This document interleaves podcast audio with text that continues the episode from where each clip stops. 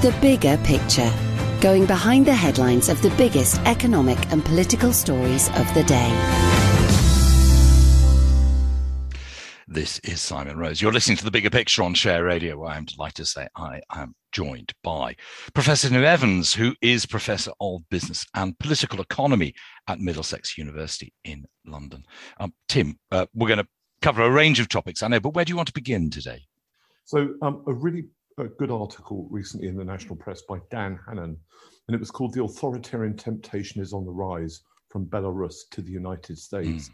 And what I found interesting about this article, um, and we'll look at some of the detail of it in a minute, is that it, in a way, um, it, it, it, it, it puts some sort of flesh on the bones and on the skeleton of some of the pessimistic things that we've discussed in recent years. Mm. Normally, anyone who knows me actually knows I'm uh, I'm an optimist in life, and, and I like to think optimistically because I think strategically and tactically it's wise. But I have felt, and I've expressed it uh, on this show a number of times, that the world is is is turning in, in a darker direction. That in, mm. a, in a way, for people like me, who were born in the 60s, we've had it really good. It's been generally very prosperous. Um, and, and, and, and it's been peaceful and democracy and markets and globalization and good things have been on the rise. But you know, something's been nagging away and it's been gnawing away, I think, both for you and for me, for example, ever since the, the financial crisis of 2008. And, and, and this article is spectacular because it, it, it does provide a bit of a global overview and pulls together kind of what's going on. So, in a nutshell, he, he sort of paints a picture where, um, yeah, people like Belarusia, um, uh, Lukashenko are doing, you know, naughty things regarding airline piracy. He and Putin are cracking down, becoming ever more authoritarian. Um, there are, you know, tensions in the Black Sea, tensions, of course, between Russia and Ukraine, um, and uh, we're seeing um, even in North Africa, Tunisia, which did do relatively well actually in the Arab Spring. It was one of the sort of beacons shedding some light. Um, well, it's turned dark. It's even blocked, can you believe it? Al Jazeera's broadcasts, um, and it recently sent uh, troops onto the streets. Um, in Latin America, well, we've long known about you know the tyranny of Cuba and and and also the tyranny and problems in Venezuela. But recently, when demonstrators rose up in Cuba, wanting more freedom, more liberalization, uh, access to travel, more markets, more private property, and all all the things that sustain a good society and economy, well, some 500 demonstrators have gone unaccounted for. Um, you, find Daniel Ortega, um, the leader of Nicaragua's Sandinistas, uh, he clearly now has no intention, quite frankly, of ever holding an election or, or, or, or a free uh, ballot again. Um, in Peru, we have a now a Marxist leader, and that sort of wave of, of, of, of, of what you might call the totalitarian left, that's now starting to uh, manifest uh, in Argentina uh, and Bolivia, and even in sort of Latin American stalwarts of hope, you know, Colombia, Brazil, Chile. And we're not really now dwelling on Putin or Xi Jinping or even Erdogan, but there does seem um, this wave around the world. And when you have Trump in America, and you you do have Erdogan in Hungary, and uh, sorry, you have you know the, the you, you have the the authoritarian tendency in places like Hungary and Turkey. Yes. Then then I think you start to fear that in Europe. Um, and in, in, in, and in, and in the really firmly established democracies, that temptation to find some sort of strong man or strong woman uh, is coming ever near. And as we become more polarized in our democracies and people move to more extreme positions, as they're often doing, you know, you see on the right ever more xenophobia, ever more obsession with all forms of nationalism, and on the left, um, abandonment of, of, of, of, property rights and moving, you know, ever hmm. harder to, to, to uh, Marxism, then you really wonder where this is going to go. And, and the question that Dan Hannan asks is, is the open society you know, slipping away from us, and in and in some ways surprisingly unmourned and and almost unremarked. And um, I find it scary, but it does pull, as I say, together some themes that I think have been welling up. It surfaces an awful lot. Yes, it's hard to be that optimistic after reading this piece, I confess. And he talks about the democracy index, which admittedly has only been calculated since 2006, um, but saying it's currently on a, a score of 5.37 out of 10, and it's the lowest recorded since they started, which obviously shows the tendency. But he doesn't necessarily give the impression that uh, while he's saying that Britain, you know, is, is far from like those other states, spared the worst part of this tendency, he says, but he's he's not necessarily that optimistic about about us either. I mean, he claims that you know Boris because because of his, I think he called it a Rabelaisian um, personality and doesn't like being bossed out. So we had an unusually liberal political climate, but he's saying that COVID has brought out the totalitarian in, in many people. What's he say? Oh, the country is full of petty dictators demanding restrictions, raging at nonconformists, opposing any move to lift prohibitions. Well, change was especially noticed here because we had had a previously individualistic culture. Or do you think he's just trying, you know, for the sake of coming up with a rather more intriguing end to his article, being unduly pessimistic about the UK? Well, first is I think he's a brilliant writer and he has always yes. there. And of course, the great thing about Dan Hannan, like uh, like all the best thinkers, um, he's very provocative, and, and, he's won already, hasn't he? Because we're talking about his article and we're poring over the meaning. Yes, yes. So you know, bingo for him. Um, but I, I, you know, I know Dan, and I sense it always helps when you know a writer at a sort of personal level because you you can slightly read between lines, and and my sense is that you know he is a very moderate classical liberal, and he was also um, actually what I would call a moderate um, um, Brexiteer. I, I, don't think for him Brexit meant go all the way. I think it was more a default to things like EFTA. Um, yes, yes, he, st- I mean, he was said that the whole way through. I think yes. Yeah. So I think he's worried about where these sort of inflection points in history can take us and can they take you to darker places than, than most people expected? And so he, he's trying to paint a picture here and it's one of be very very careful. I mean i think the thing that impresses me um, the most is how my goodness this contrasts to the positivity uh, that, that so many people had when the berlin wall came down um, in the 1990s with that sort of rise of New Labour, Clinton in the United States, mm-hmm. and and of course the famous scholarship um, that, that, that, was built around the phrase "the end of history," the, the, idea that that you know having seen off the fascists and the Nazis, and now with the end of uh, the collapse of, of, of, communism, that somehow the liberal uh, open society and the liberal Western democracies and that model of statecraft mm. and governance was somehow going to be uh, uh, uh, triumphant and, and, and, and was going to dominate the 21st century. Well, here we are, you know, um, at the beginning of the, the century's third decade, and there seems to be this sort of creeping unwariness about where are we going, almost a lack of um, certainty on the dial of direction of where we're going.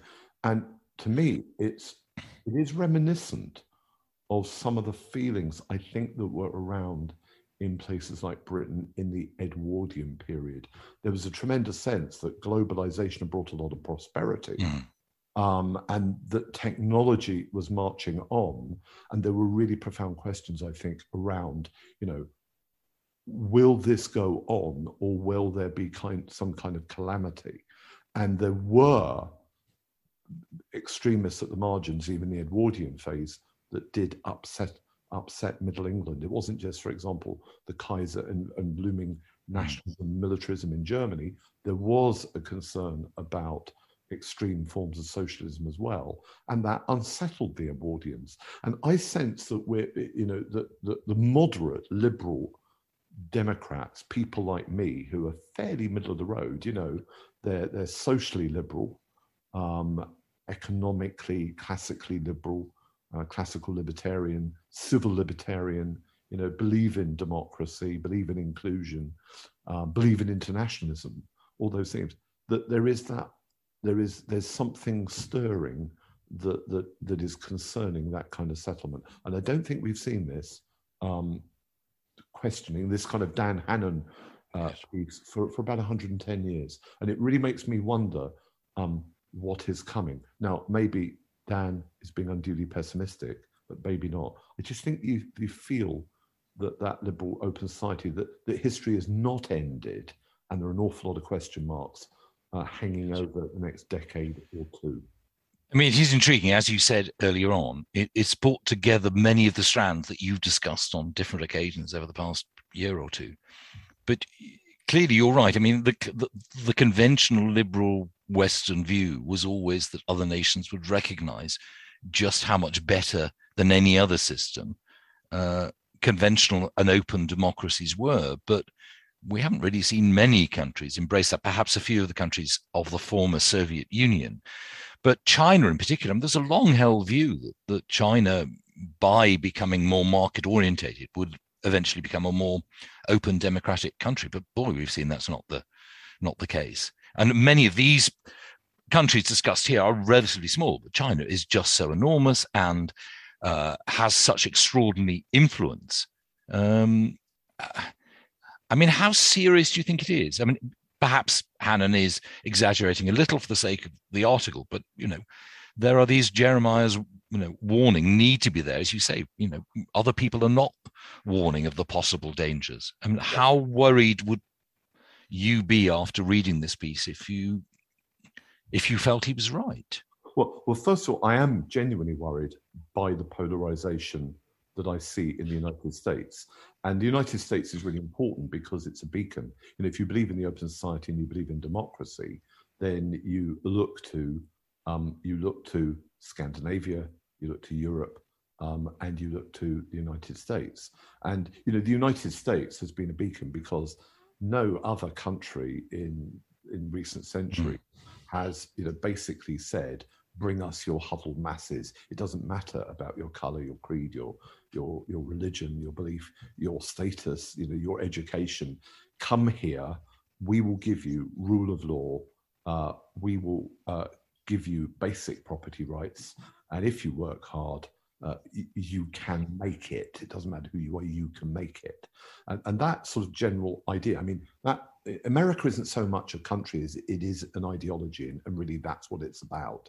Um, and, and, I'm not actually glossing over all the caveats, the history is so, mm-hmm. All, the, all, all, all, all, the more problematic ends of their history. But, but that was the kind of uh, beacon that they represented.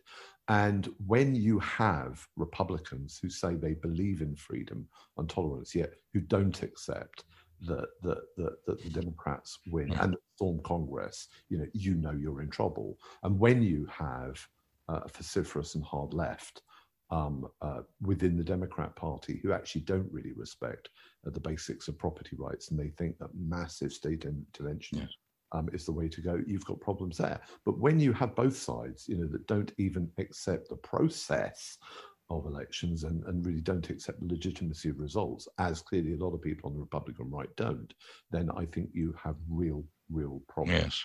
And what that means is that, that countries like China, um, people with authoritarian leaderships, can say, well, look, you know, democracy is, is a good thing and it's wonderful, but um, my goodness, your circulating elites, they're always arguing.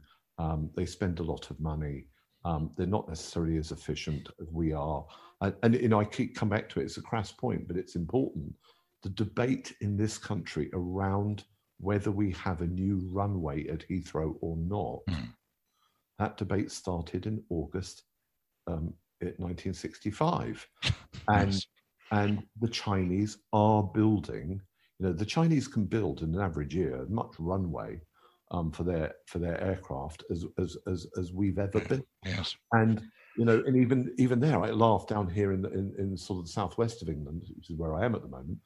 Um, um, again, the court, the High Court has defeated um, the government's plans to build a tunnel at Stonehenge. Mm-hmm. now, if you have, if you don't have to have a parliament and be accountable to to the people, you can do these projects and you can bulldoze them through quite literally. So yes.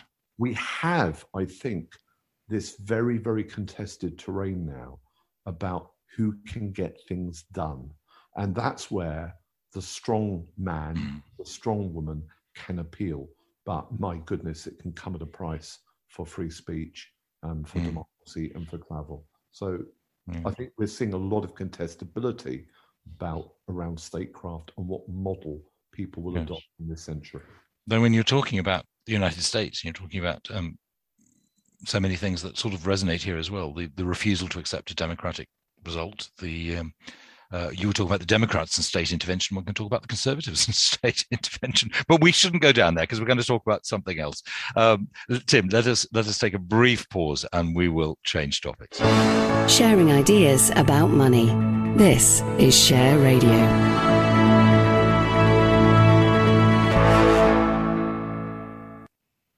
This is Simon Rose. I'm in conversation for the bigger picture with Tim Evans, Professor of Business and Political Economy at Middlesex University in London. Tim, our second topic, what's it going to be? Our second topic is an article by Jeremy Warner. Um, uh, Jeremy has attended um, event organised by Middlesex University in the past, when we were allowed to hold events, by the way. Yes. Uh, and, and he's a good friend of, of Middlesex University. And uh, as indeed, uh, he writes for The Telegraph, but as indeed is also the economics correspondent um, of The Guardian, I should add, for, for, for, for, for balance. But um, great article by Jeremy, and it, it was headline No Wonder Andrew Bailey is upset. Bank caught between a rock and a hard place. So we have this new, relatively new um, um, uh, head of the Bank of England, governor of the Bank of England, Andrew Bailey. And um, I think what's interesting about the position of him and the bank at the moment is that lots of fairly mainstream middle of the road economic thinkers are increasingly identifying something again, Simon, that you and I have talked discussed and been onto for many years, which is this idea of the of the central bank being between a rock and a hard place. And what that means is that there is now so much debt.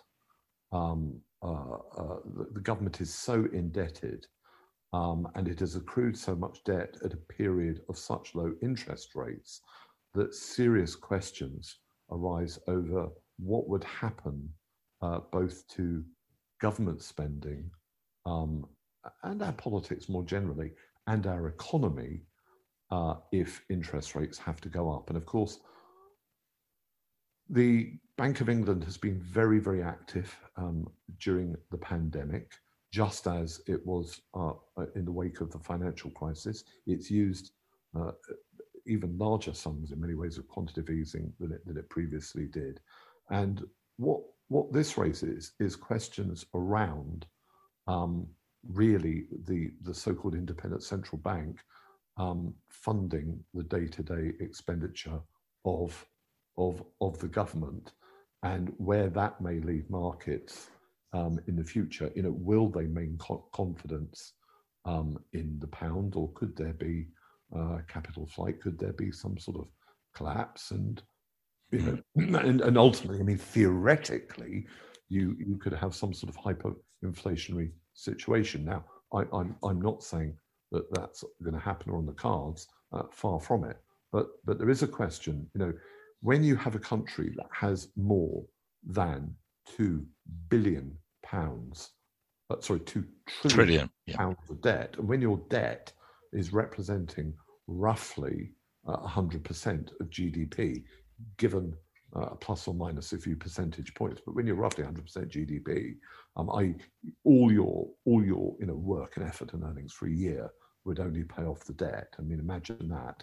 Um, put it in context of, um, of, of, of, of, a, of, a, of a family having you know a credit card debt that equaled all their um, uh, uh, income for, for, for a year. That's a, that's a huge sum of money. And what happens, of course, um, to your wiggle room and your expenditure, your capacity to fund things like the NHS or the armed forces or schools. What happens if there is, you know, inflation hitting three, four, five percent, and actually the central bank needs to push up interest rates?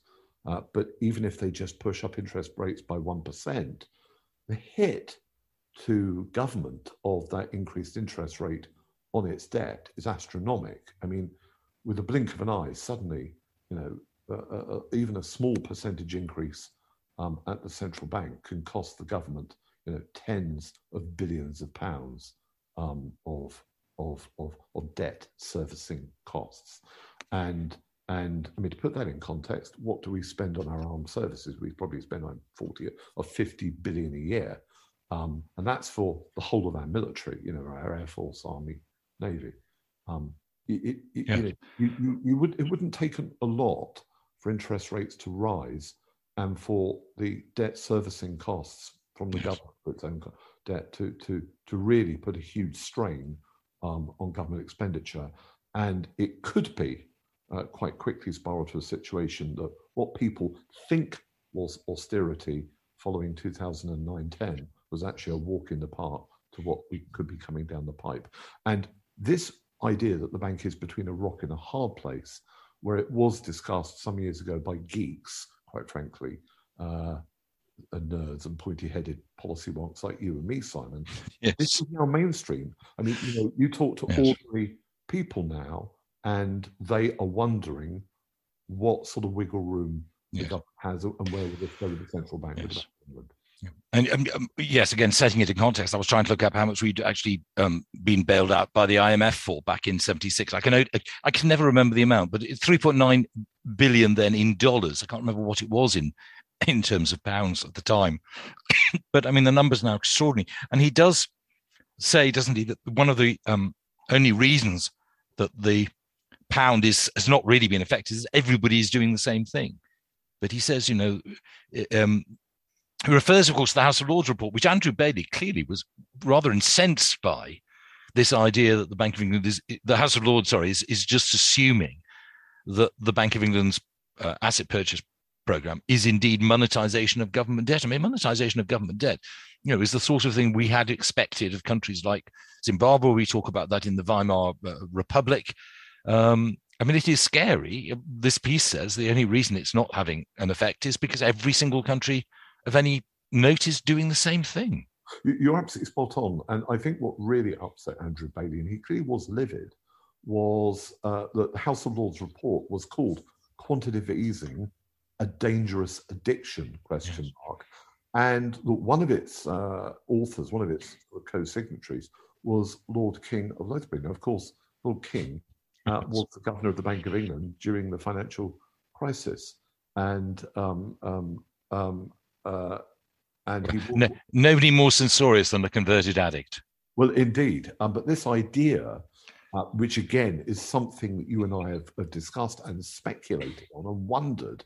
I mean, you you, you and I, you know, were, were, were using that title in conversations we were having four or five years ago. Yes, quantitative easing, a dangerous addiction.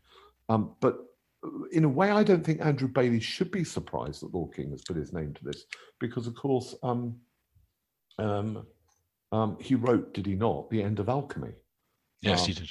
Which was a very good book, um, which came out, must have been six, seven years ago, uh, where he was making exactly this point. Um, and he was making the point that when you have a system of fiat money, uh, paper money, that really rests on people's confidence. Um, and you have this, in effect, elastic money, which is what paper money is. Um, you know, the, the, central bank can simply print it into existence or, or computerize it into existence in this world. Um, that, that, that money is no longer inelastic as it was when, for example, it, it was um, based on gold. Then, then, then the money can stop being neutral money can be politicized, it can be sucked in to all forms of statecraft, and it can be debased. Um, and it can be debased through inflation or hyperinflation or whatever, and debt can be written off with very serious political consequences. So I'm not surprised, given that Lord King wrote The End of Alchemy and what he said in that book, because he was warning central banks yes. of the dangers of the fiat money system, um, of the modern iteration of money that, that most central banks and bankers seem to accept. Yes he must be he must be rather glad to have retired when he did, I imagine. So it's not necessarily his problem, at least as far as um, responsibility is concerned. The, the, the, article also makes, makes one other very interesting point that because of QE, the government's debt profile has changed significantly. Now, it used to be the case, of course, that unlike many other countries, which had a very long term debt profile, so that short term changes in interest rates didn't necessarily affect us. But as he's pointing out, QE has significantly reduced the length of maturity of government debt so that far more of it is now um, indexed to inflation. So any changes in interest rates are going to affect the government immediately, much, much to a much greater extent than used to be the case. Exactly, and um, this is where um, not only are there serious political risks, because if you get it wrong, and um, uh, for example, if you don't, if inflation takes off, as I think now everyone expects it to, um, and you don't have an appropriate interest rate rise, inflation, it can be like actually throwing a match on a foam sofa, yeah, yeah. get out of hand in a surprising way. Yes. And there are many, many examples, and you cited some already, where central bankers have been sort of caught short. Well, particularly when you have a government spending money like a drunken sailor on shore leave. Exactly. Um, but it, it, you know, it also um, this really can have an impact on nations' politics because, as Friedrich Hayek argued, the Nobel laureate in, in economics, often to understand history, you actually have to understand the history of inflation. Um, you know, Adolf Hitler would not have come to power yes. without the hyperinflation and the collapse of, uh, of Weimar Germany and the hyperinflation in the early 20s. Um, I think it was Lenin who said that if you want a revolution, um, then you have to grind the middle classes between high taxes and high inflation.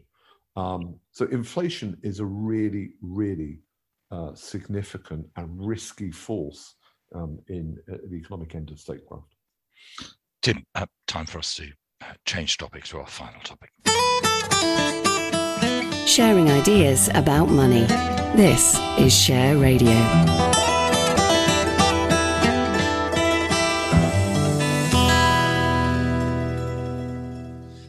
Is Simon Rose. I'm in conversation for the bigger picture with Tim Evans, Professor of Business and Political Economy at Middlesex University in London. Tim, what's our final topic today, please? Charles Moore wrote a, a, a fascinating piece, and it was called HMS Queen Elizabeth is Leading Britain into a New Era of Security Policy.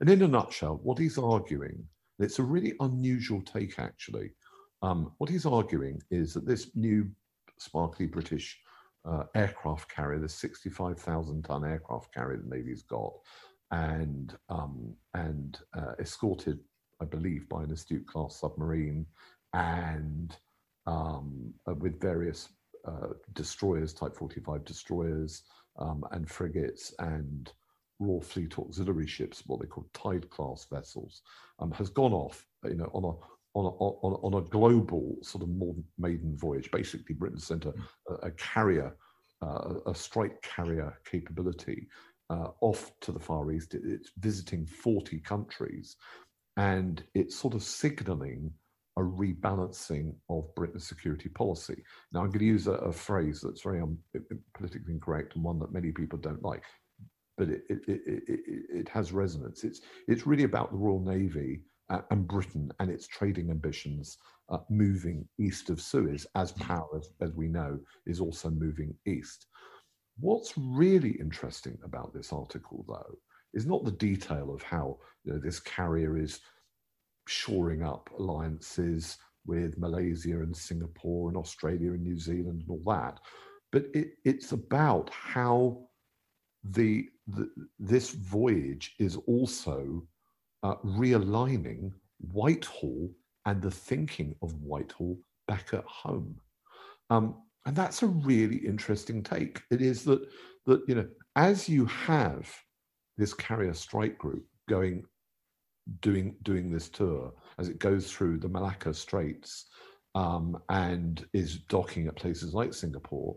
So the Foreign Office is having to um, uh, uh, become more focused on, for example, uh, the the the the impact uh, that, that that China's human rights record is having in that region, the way that that China is treating the Uyghur people, the adverse impact that China is now having on Hong Kong.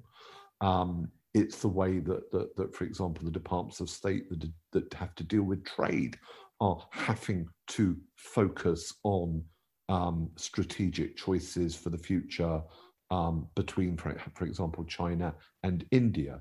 China, of course, has massive demographic demographic problems. It's going to lose two or three, four hundred million people in its population over the decades ahead, whereas China, but whereas India, sorry, the world's largest democracy, um, is going to have a booming population, a, a vastly increased middle class, etc. So what you know, um, uh, by the Royal Navy docking again um, and, and, actually having literally docking rights in Singapore. Um, uh, is making you know all our departments of state focus much more clearly you know on that part of the world and a sort of the way that, that Whitehall operates. And this is then feeding back into um, the way that the, the, the, military and the civilian departments of state in Whitehall are, are, are, are rebalancing and sort of readjusting to this new Brexit world. It's again as if this voyage has become emblematic and totemic, but also a learning opportunity and an educative opportunity for Whitehall to really get to grips with this new era of diplomacy. And I hadn't thought of that. I just thought this carrier group went off and, and, and sort of signaled things to the world. I didn't fully appreciate, and this is why I think it's such a brilliant piece of journalism, that it was also about engendering a cultural shift and a shift in mindset back at home. And I think that's so right. As Though he does point out he was rather surprised that the voyage is not attracting more publicity back back home. Though it's perfectly possible because they don't want too much publicity. and I um, don't know about that, but but the, but but whether it gets the publicity or not, when you have a, a, carrier strike group that is going off into that part of the world and and is sort of re-establishing uh, military ties and trading ties, um, and and sort of just brings back, you know, wow, we have these sailors, we're getting all this media mm. coverage because of their visits, you know, um, in that part of the world, and and that uh, there, there, are all kinds of trade deals being done upon it is it does represent a shift in mindset and it, and it really brings home just how different now i think the mindset going into 2022 of whitehall is going to be um, to for example where whitehall was what was in the run up to brexit let's say 2014 15 um, that's why this voyage is so significant yes it's about what it mirrors back to the heart of government in london Tim, fascinating as ever. Thank you very much for discussing all three topics today. I've been in conversation with Tim Evans, who's Professor of Business and Political Economy at Middlesex University in London. He'll be back with me in a fortnight's time. The bigger picture, going behind the headlines of the biggest economic and political stories of the day.